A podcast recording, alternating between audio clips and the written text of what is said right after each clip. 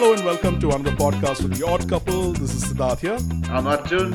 And I'm Doctor Sheesh. Okay, so the good news is that we have a winner for Instagram contest that we ran where we asked our superfans which topic should we discuss this episode. And the winner is... Tundra! Tales from Aru. Whoa. Tales from Aru is her Twitter handle and Insta handle. And thank you so much, Aarti. I think this uh, topic is quite killer and we are very excited to discuss it. So guys, the, the topic that she suggested was old traditions versus new traditions. Old traditions versus new traditions, as in uh, how we do traditions now as opposed to how we grew up. Kind of, because there'll be certain things that your mom and dad or your grandparents used to do. Simple things, for example, in my house, it's a tradition, let's say, during lunchtime. All the grandkids used to stand around the table and wait for my granddad to mix the rice with the ghee and papadam and everything. And he'll give each grandkid a um, plate to eat from. And that was a tradition which was followed and everybody loved that. So we used to look forward to that particular tradition every summer holiday. Now, if I had...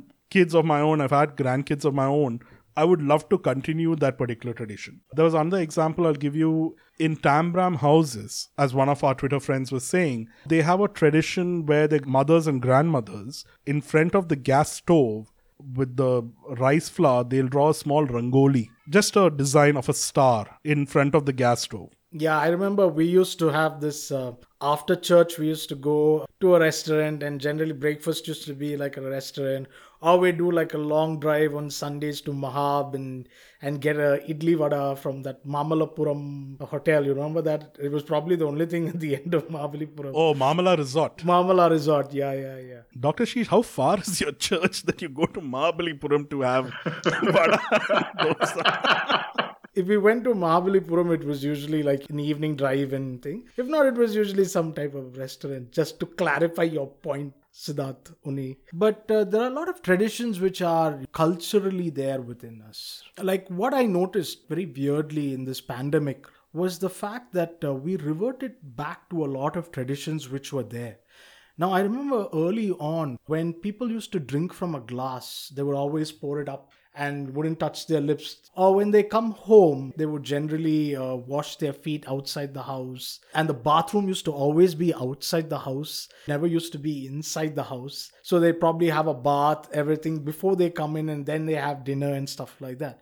And I noticed that once this pandemic started, that a lot of us are pretty much doing that. Now I'd come back home and literally leave everything at the doorstep and then go straight to the bathroom, have a bath. And uh, when I'm outside now and I have, and really need to drink water, I try to avoid drinking water, but if I have to, I would drink it the way they, we used to do it the old ways. So are we reverting to something which was there before? And with those traditions actually hold real value and we just lost it along the way. What you mentioned, some of them are actually customs and not traditions, but there's a fine line, like elements of our culture and society, there is certain customs. Yes, I think we are reverting back to the older traditions, because most old traditions are usually rooted in some kind of logic. Now, the earlier example which I gave of drawing a design of a star with rice flour in front of the gas stove. Now, I've never heard or seen that until somebody tweeted. And when she tweeted it, I was like, oh, this is the first time I'm seeing it. And they're like, no, this is normal in a Tambram family. His, her mother, her grandmother, and generations together, they used to do that. Which got me thinking, why did they do that? My common sense dictates that probably it is to attract the ants away from the food so that there is something for the ants to eat than going and attacking the sugar or the jaggery or any leftover food might be there. You know, one of my friends was actually telling me sometime back, like this whole logic of putting uh, that lemon underneath your car wheel. For Drishti, yeah. Apparently it was not for Drishti. Oh. He was telling me that farmers used to do it to their cows. So when they used to get like a new cow and stuff like that, they would put it under the hoof of the cow and press it down so that the citric acid would coat the hoof and so it wouldn't pick up. Oh, you mean when you get a new car, there's a custom of driving the car over a piece or lime. Oh, interesting. For me, most of the traditions I remember were all festival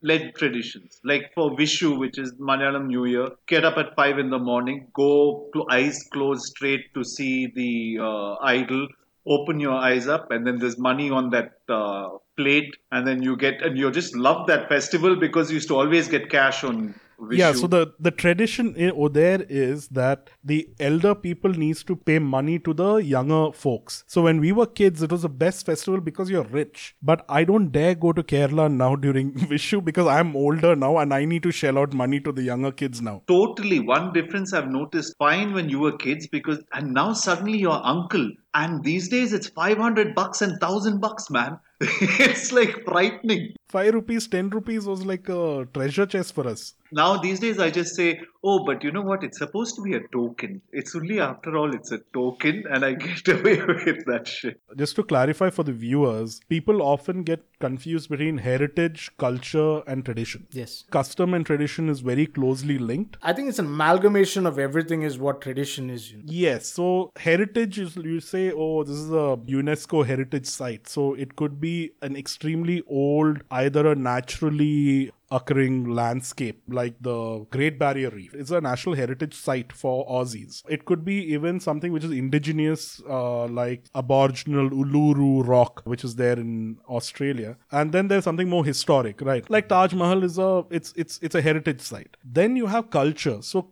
if you look at culture, it comes from heritage. So you can look at heritage as a piece of land. Culture is the crop that you grow on that land. And tradition would be, how did you grow that crop? It'd be like, oh, we harvest and there's a song that we sing around the harvest festival. All those things becomes a tradition. Wow, Matcha, what an analogy. Too much. What is a tradition? It's basically a set of things or habits or Uh, like storytelling or a meal or a festival or what you do within that, which you pass on from one generation to the next.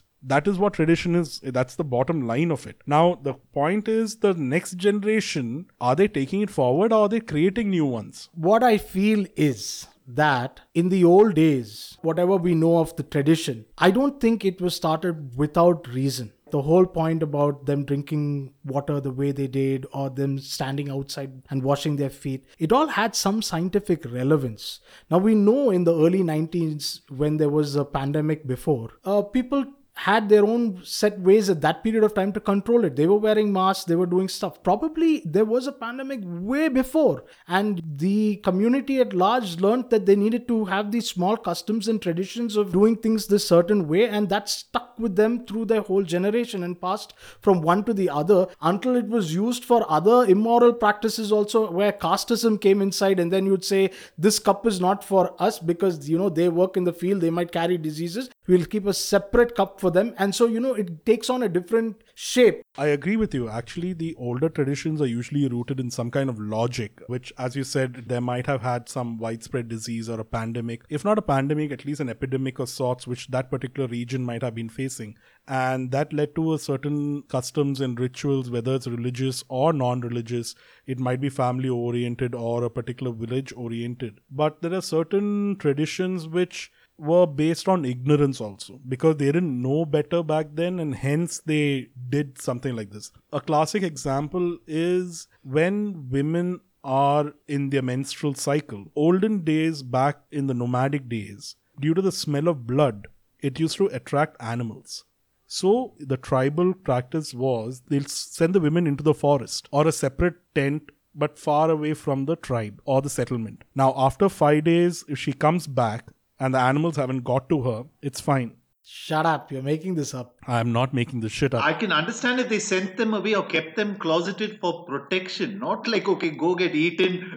uh, that is exactly what I'm coming to. In very traditional societies in India, the girl who's on their menstrual cycle are kept locked up at home in a separate room. Okay, they have a separate plate. They have a separate thing completely. So that particular tradition is rooted in ignorance. A tribal practice, which is about a tribe's collective survival versus one person being eaten by animals because of the smell of blood, which made sense back then. But you blindly follow these traditions even today, and that leads to subjugation of a woman is also not right. And there's a lot of these generations now who understand and identify that there's a certain tradition which is rooted in ignorance, and they will no longer follow that and treat their children like that. And hence, there's a different way that tradition is taken forward, or probably the tradition is even destroyed and hopefully forgotten over time because it's rooted in ignorance. So I saw this um, this thing on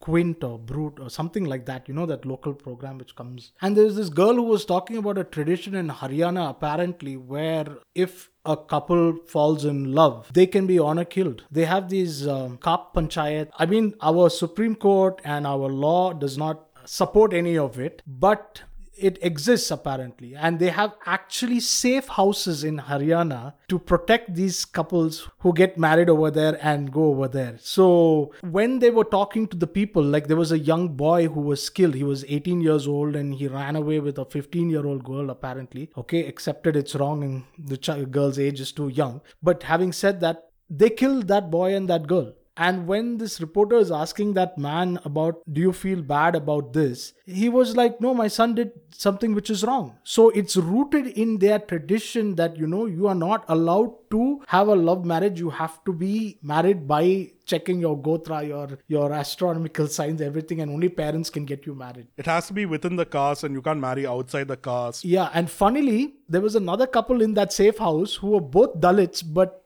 within the Dalit, they were not the same caste apparently. And they were also running away. So so there are things like that also which exist. Yeah, there are some really extreme traditions, like the example which Doctor Sheesh gave, an example which I had given earlier, which absolutely is rooted in either ignorance or societal pressure or uh, rooted in the evils of the caste system. No, again, Sid, I don't think they're all rooted in ignorance and things. I think there was always some reason at some point of time for something. They just lose their relevance, but people are stuck in that tradition or that custom. My point is that they follow it because of they lost the perspective of why it was followed. Correct. And they're ignorant about the tradition, and hence it's mutated into the form of tradition that it is, which it probably wasn't conceived to be like that.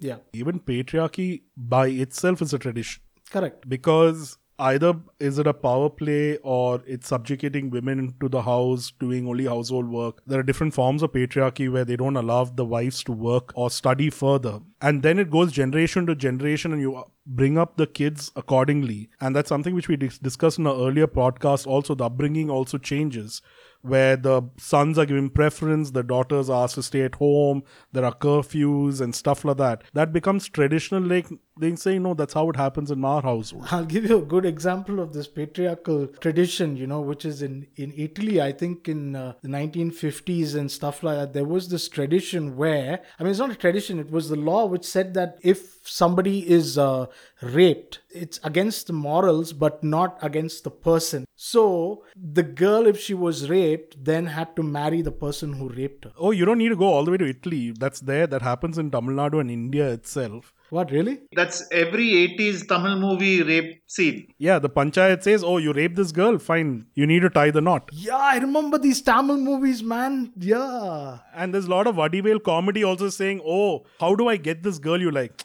Hey, ma, you just rape her, da? They'll have to get you married to her. Which is like crazy. I mean, it's just so mind-twisting. What, really? Is that movie like which they say stuff like that? A whole eighties, nineties movies, two thousands movies. Really? Yeah. Okay, I'll skip that part. That, that is a sad part. It was normalized back then. Like, if you see the series of Mad Men, Don Draper and his folks, I mean, generally slapping a, a co-worker's butt or any kind of what is considered as office sexual abuse was normal back then. It was traditional. I mean, go one step further. I still remember when I started my career in advertising, it was very normal. It was traditional to have a bottle and drink at your table. What? Really?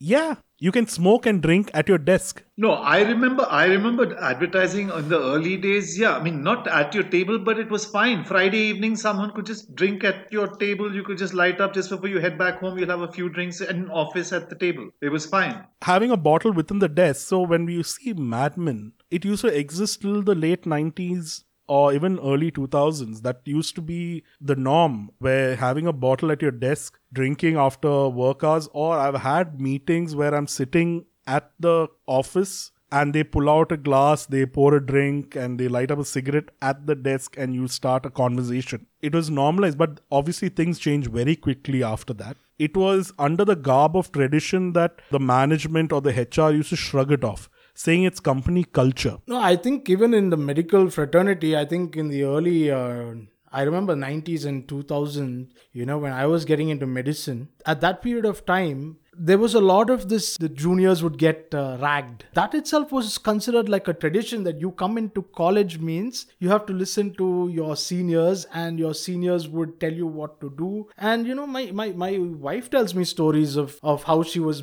asked to wear salwar kameez for one full year. They weren't allowed to wear jeans or a t-shirt. They have to tie their hair with two uh, po- ponytails. That's a soft way of thing. But then when you take it to the guys, it used to get physical. And that was under the garb of tradition. But then there's certain tradition which goes out of hand after a while. Now, as you said, it's a beautiful example. Ragging is a great example where it was a great tradition, and my dad used to fondly look back to the days when he went to college and he was ragged and humiliated to a certain extent. But it was only to a certain point, and then they built such a bond that they are friends for life, and that kind of bonding happened. But the problem which happened over the time, that this ragging, it mutated into a different avatar of it, where it was going out of hand. So you had these kids who are committing suicide because of ragging.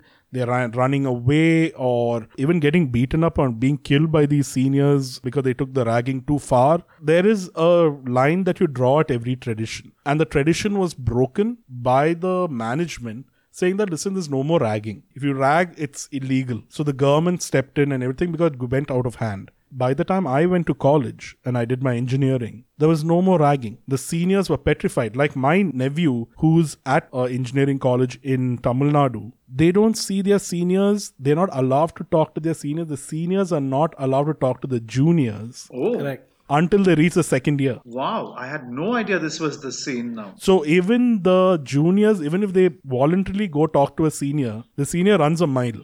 Because if he gets caught talking to the junior... Oh, he's screwed. Huh? He, he's, oh, he gets pulled up. But you know, that's sad again because it gets taken to such an extent. Because you know, we have such great relationships which we formed. Like I remember when I first went abroad, I was in the first year and there was a guy in the sixth year and uh, happened to go to the same club and you know, he wanted to say that, you know, he was bigger than us. And then one of my friends got into a fight and then it became like very physical. And it ended up that we had a fight and I actually put him down. I'm not lying about that. So we believe you, Doctor Sheesh. You're a badass. Oh, thanks. Quickly, is it because you broke so many bones that you became a no, no. surgeon? Is that? no, no, no, I didn't. But... But after that incident happened, we became such damn good friends, man. Like, it was like, okay, all right, you're cool. Yeah, but maybe it was wrong for us to even meet in such a scenario. But there are friendships which have stemmed out of it. Sometimes it just gets pushed to really bad situations. You know? Correct. It's not about right or wrong. It's it's about being fair. And there are limits to certain things that you take liberty with somebody else. Correct. Especially in a tradition like ragging. Whereas there's certain family traditions that we had spoken about earlier, which is very different. There are different kind of traditions. Like there's a tradition in my house. Once you have a meal, do not have a bath within thirty minutes of having a meal. Yeah, we were always supposed to have a bath and then eat your food. Or you wait for a half an hour or one hour and then you have a bath. And that's a tradition, which probably is rooted, is it a medical thing, Ashish? I have no idea. You skipped that chapter, is it? I skipped that chapter in college. No, I don't know yet. But I know, you know, somehow it plays at the back of my head because if I ever eat and then go have a bath, I feel really odd. I feel like, oh, I'm so heavy. I don't know, it's just superstition. Or whatever, just plays in our head. Till today, I can't bring myself through that. You, when have you ever eaten a full meal and decided, oh, now I need to have a bath? No. No, we use that loophole to very good effect. So in case they say, hey, listen, you haven't had a bath today. You're like, no, Amma, I just finished eating. They're like, ha, ha. Then you wait for one hour, okay? Correct, correct. So certain traditions are used to as a loophole to get away from either something like having a bath. So when we were talking about all of these traditions and and we were trying to find out what they were rooted in, we got to the roots of some traditions and we found, okay, some are rooted in things that are no longer valid for this time and age. Some are still fun, some are everything. But coming back to the reason for this topic was, what are we doing to make new ones? We are getting rid of old traditions. We are finding out truths about relig- about old traditions that are not valid anymore, that are hurtful these days. And we are doing away with the ones that are harmful. But in terms of our generation, are we making like brand new traditions to pass down? Like in terms of ragging, what we did is we got rid of it to the extent where seniors and juniors don't mingle. But they've not put in something in place. That's a sad part. So when you lose a tradition, there's definitely a void. Now, there's something which I kept being reminded is that the tradition of telling a prayer before you sleep, going to a temple, or or generally being a little more religious than being a little more questionable about faith that I am. My mom feels that I'm losing touch with my culture and heritage because I'm not following certain traditions. But uh, to answer your question, is there a new form of uh, tradition which I'm putting in place? If I had kids, yes, I would probably encourage them to ask more questions, question everything. Probably from that angle, I wouldn't force it on, but I would... What are traditions? We... It is basically things that you subscribe to and you find solace within and you enjoy that particular tradition. Is what you will pass on to your kids also, the next generation. The things that you don't subscribe to, like it might have been ragging or it could be something like saying a prayer before I sleep. Now, is it replaced with like tit for tat? Like instead of this, I will do that? No. It'll be something completely different, which is close to my heart.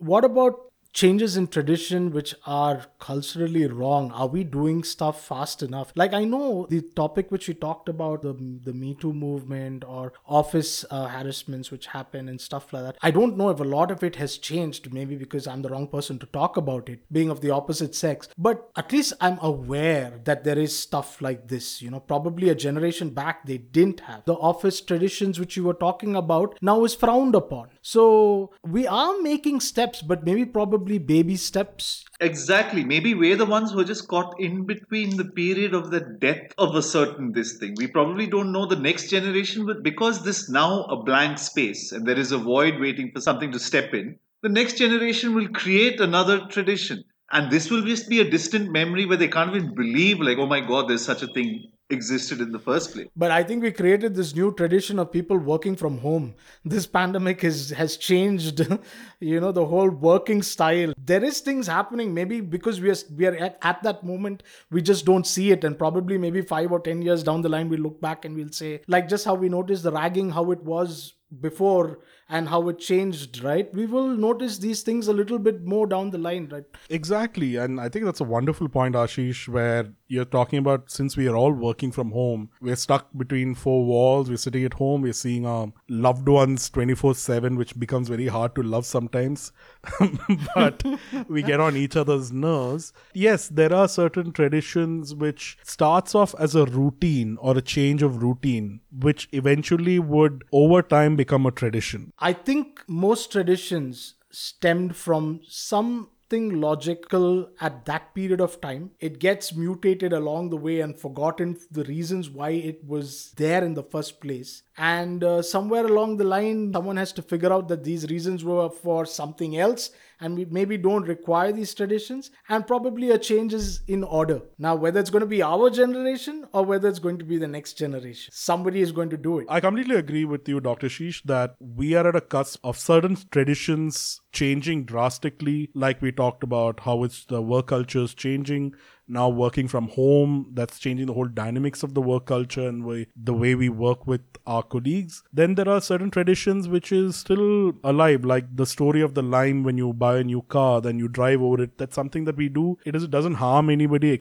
And there are new ones that we create that we don't realize is a tradition today. It is probably a routine, but it will be seen by the next generation as a tradition and it goes forth like that. It's like me teaching my nephew the guitar and then we get together and sing the same old Jim Ries songs during family get-together and it's a traditional thing that we do. I think basically what we've possibly seen so far is most traditions have started for a good thing. They've all started on a good note to help people out. They've started based in logic and they've started maybe to help people. Everything is fine until bad people come and screw things up. So even going forward, whoever's making new traditions and the kids and our grandkids, whatever, should be aware that whatever new traditions are there could stand to be corrupted at some point because someone is always going to come along and subvert a good thing to make it a bad thing. I completely agree. Let's put a general rule of thumb. In case you're creating new traditions, please make it fun. if fun is the basis of a tradition, like drinking bhang during Holi, it is a fun tradition. Brilliant. Yes. But that's a great tradition. But and it's not going to go away or get mutated into any form because everybody blitzed out their skull to think, rethink this tradition or abuse this tradition. So I think that's a good way to go. Exactly. Nobody's abused it yet. Everyone is just... They only abuse the tradition by doing it too much. But I don't think it'll get mutated. So a word to the wise for all you youngsters out there, for everybody who's looking forward to going and making their tradition. Like Sid says, just make sure your traditions are rooted in fun because it's very difficult for that to go wrong. Okay, on that note, thank you so much for listening to The Odd Couple. We would love to hear your thoughts and the fun traditions that you have in your family or your culture. Do share it with us. I think it'll be great to share more. Do follow us on Instagram. We run really fun contests where you can win some really cool merchandise. Keep following, keep sharing, keep listening to us. Thank you so much. And Aarti, your mug is on its way. Yes, Aarti. Thank you so much again. Bye-bye.